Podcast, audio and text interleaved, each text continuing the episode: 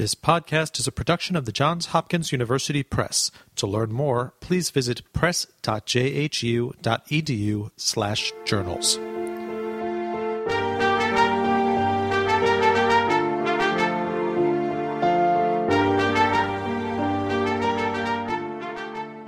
Thank you for tuning in to this Johns Hopkins University Press podcast. My name is Brian Shea, and I am the Public Relations and Advertising Coordinator in the Journals Division. John Irwin led the Hopkins Review from its rebirth in 2008. He will retire from teaching at Johns Hopkins at the end of the 2015-16 academic year. David Yezzi took over as editor of the journal in 2015. A well-known poet, actor, and editor, Yezzi had joined the Johns Hopkins faculty in 2013. The spring 2016 issue of the Hopkins Review will honor Irwin's career as a poet and editor. Yezzi joined us to talk about his new position and what it feels like to take the reins from Irwin. Thank you for joining me, David. Tell me, how's the beginning of your tenure at the Journal gone so far?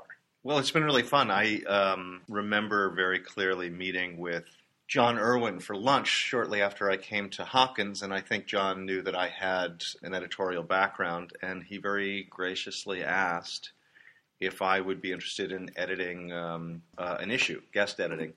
Um, an issue of the review. And so he got me up and running with that. And wasn't long after that that he decided that it was a good time to kind of hand off the reins to uh, to me full time. And so it's been it's been great.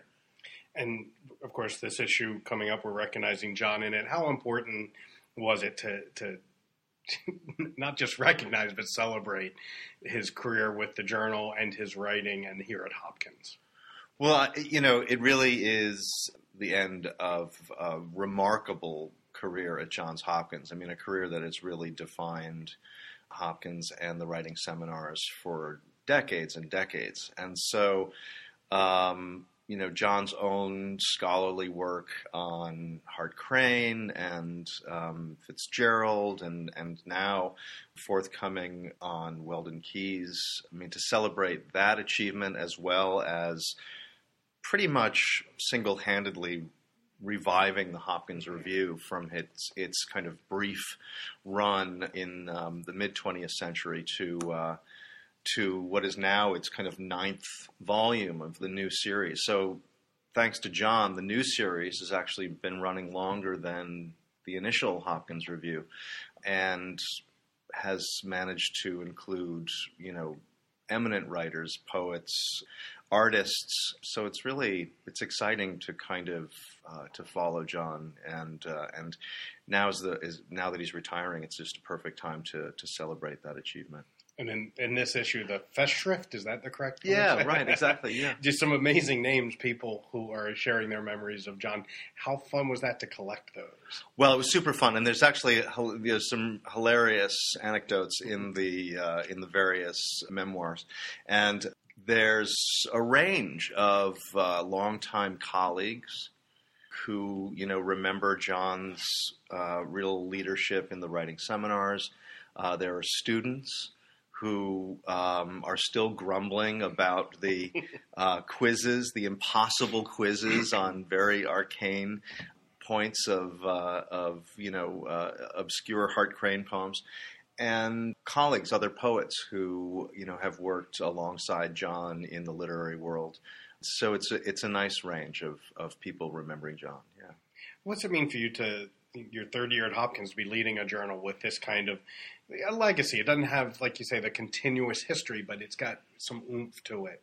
And the yeah. people who've worked on it. Well, it's exciting, and I I I, I think maybe why John thought of me is on the one hand, there's everything that he's built at the Hopkins Review, and I think the Hopkins Review's particular strength is its ability to both function as a national literary magazine, uh, but also as a magazine that really is proud of its roots in uh, the Johns Hopkins community.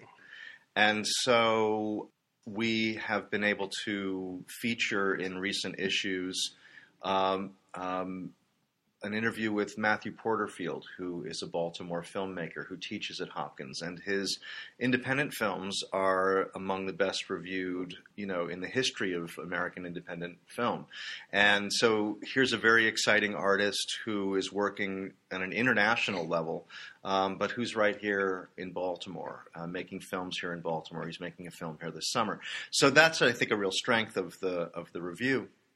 And I think what John maybe sensed um, because of my own editorial work at different magazines, uh, Parnassus and the New Criterion, and then working at the 92nd Street Y, is that there was some continuity there.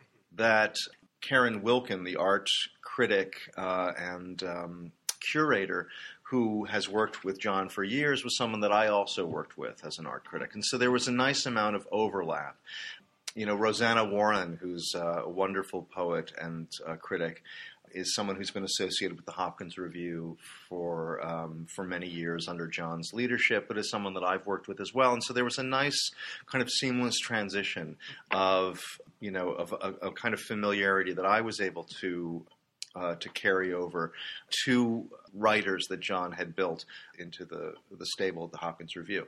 So um, that worked out well. But it's just uh, you know one of the things that I've never been able to do before is to uh, select images. So the Hopkins Review has a different image on the cover every quarter, but also has a portfolio of images. And so now, not only I've had experience working with art criticism, but never um, selecting and publishing um, actual images. And so to have artwork by Mark Strand uh, shortly before he died was a great. Um, I think thing for the magazine to have uh, suites of drawings and artwork by Edward Hopper, Philip Guston, as well as newer artists, contemporary artists working in various media.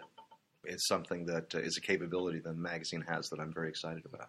Do you have any new initiatives planned, or is this thing so robust that you don't really need to kind of mess with the formula? Well, you know, I think that it's good to move things in, in different directions periodically. I think a danger with magazines is that uh, a reader can come to feel that they know what to expect. That you almost don't have to open the magazine. I know what's in that magazine. I've read it for so long. It's going to be the same kind of format. Nothing is, you know, I'm, so I think it loses a little bit of energy that way.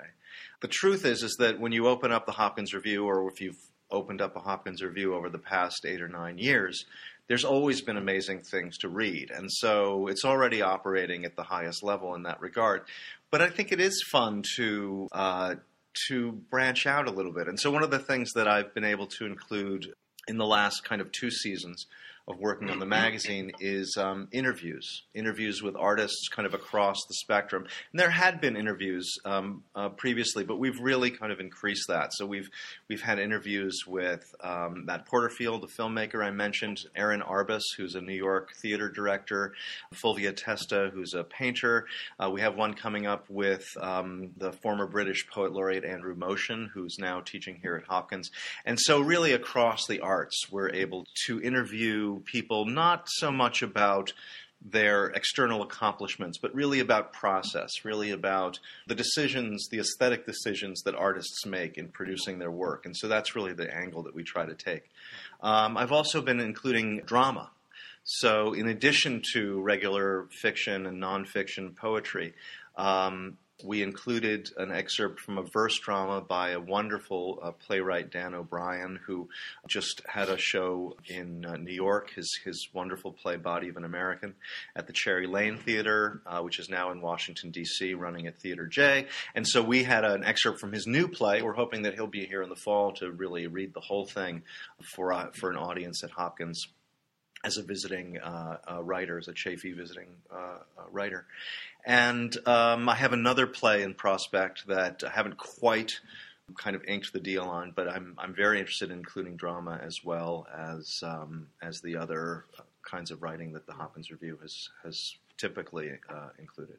John had always talked about that this was a, a, a quarterly, so you could use it throughout the entire quarter. You could read a piece of fiction this week, look at the pictures next week. How you already mentioned that with the photography. How fun is that to dabble in so many different areas when you're putting an issue together? To know that people have those two three months to to digest everything.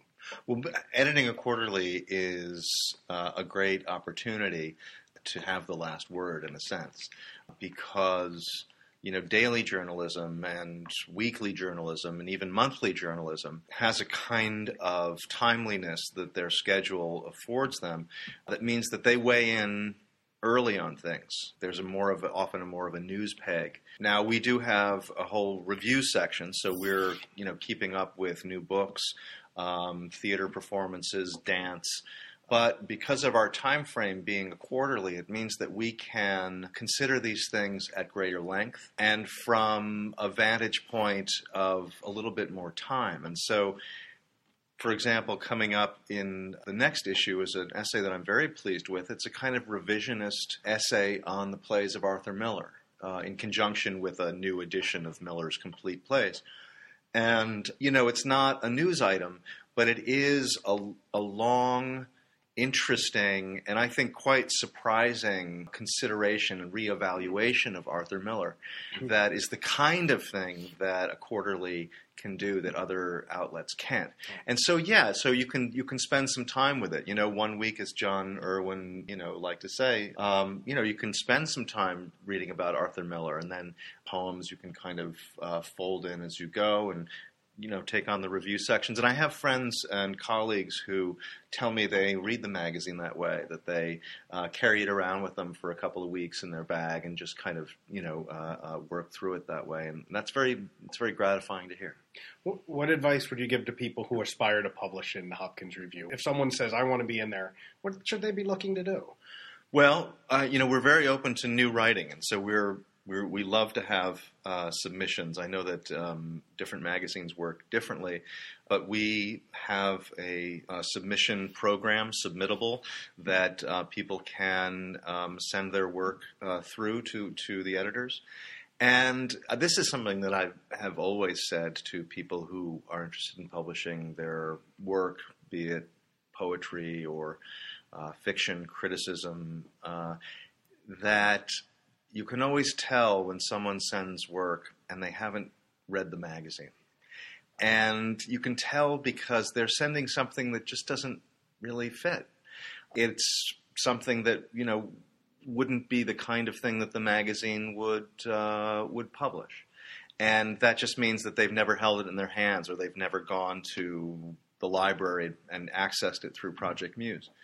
But if you do take time to get a copy of the magazine and to page through it and see, oh, well, um, they have a weekly theater, you know, uh, sorry, a quarterly theater column.